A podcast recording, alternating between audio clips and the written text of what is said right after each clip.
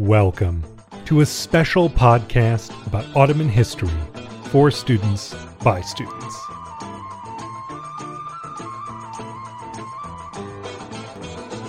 Hello, my name is Rainer and I'm eleven years old. This episode of the podcast is on the Battle of Ankara and the events around it. The Battle of Ankara was one of the most important parts of pre-Civil War Ottoman history. So let's dive into the Battle of Ankara. We'll start off with a place far away from the Ottoman Empire, with a man named Timur. Timur was driven by a deadly obsession, believing that he was a direct descendant of Mongol monarch Genghis Khan, and likely changed his birth date to make that more believable. Thinking he had the right to the Mongol throne, he got involved in Mongolian politics. After Genghis's death in twelve twenty-seven, the Mongol Empire split into four Khanates: the Golden Horde, the Yuan Dynasty, the Ilkhanate, and the Chagatai Khanate.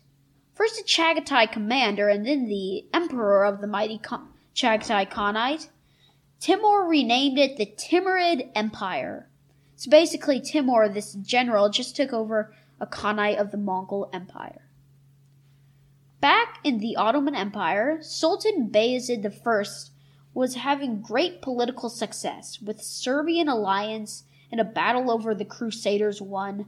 The Thunderbolt Sultan was quite happy, but he did not know that Timur was coming.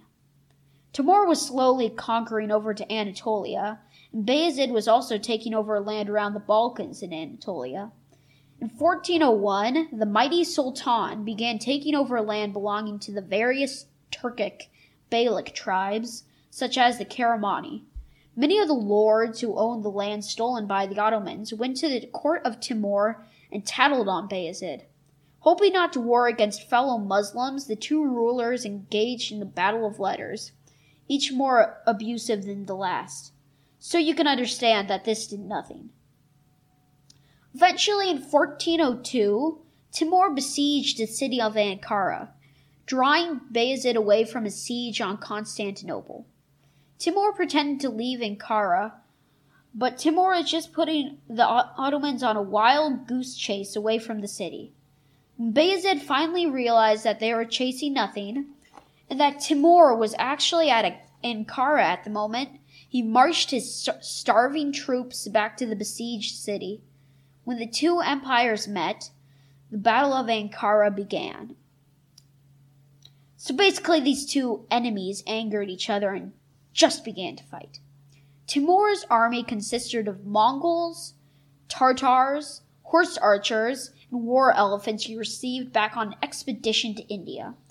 Bayezid's army had Ottomans, Tartar mercenaries, Seljuks, Eastern European knights, and Janissaries. His leading generals were Prince Soliman and his cousin and ally, King Stefan Lazarevich of Serbia, which was an Ottoman vassal. The real battle story is mostly unknown, but it is known that, tar- that the Tartar mercenaries switched sides in the middle of the battle, so that really could have been a turning point. But the battle really ended when Bayezid was captured and imprisoned by Timur's forces. But now, the mighty Sultan is in the Timurid prison, along with his sons Musa and Mustafa. There are many legends about the aftermath of the Battle of Ankara. It is said that Bayezid was kept in a golden cage and mocked by the public. A few months after being captured, the Ottoman Sultan died. Another legend sprouted from this, saying that the two rulers became quite close during Bayezid's imprisonment and that Timur mourned for him. But nobody really knows if this is, well, accurate. The Ottoman Empire engaged in a civil war from fourteen oh two to fourteen thirteen.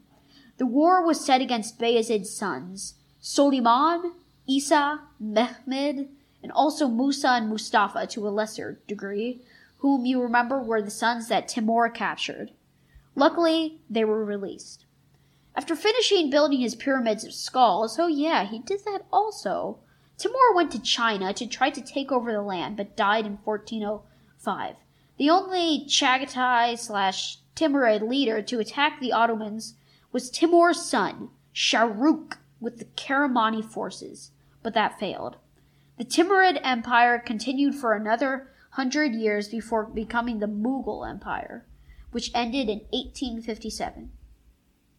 When I signed up for my teacher's class, I knew nothing about the Ottoman Empire. In fact, I thought it was a Roman dynasty run by a man named Otto. The closest person to that is Otto the Great, German king and Holy Roman Emperor. I thought that the House of Osman was the House of Otto. But now, Ottoman history really interests me, and I am excited to learn more.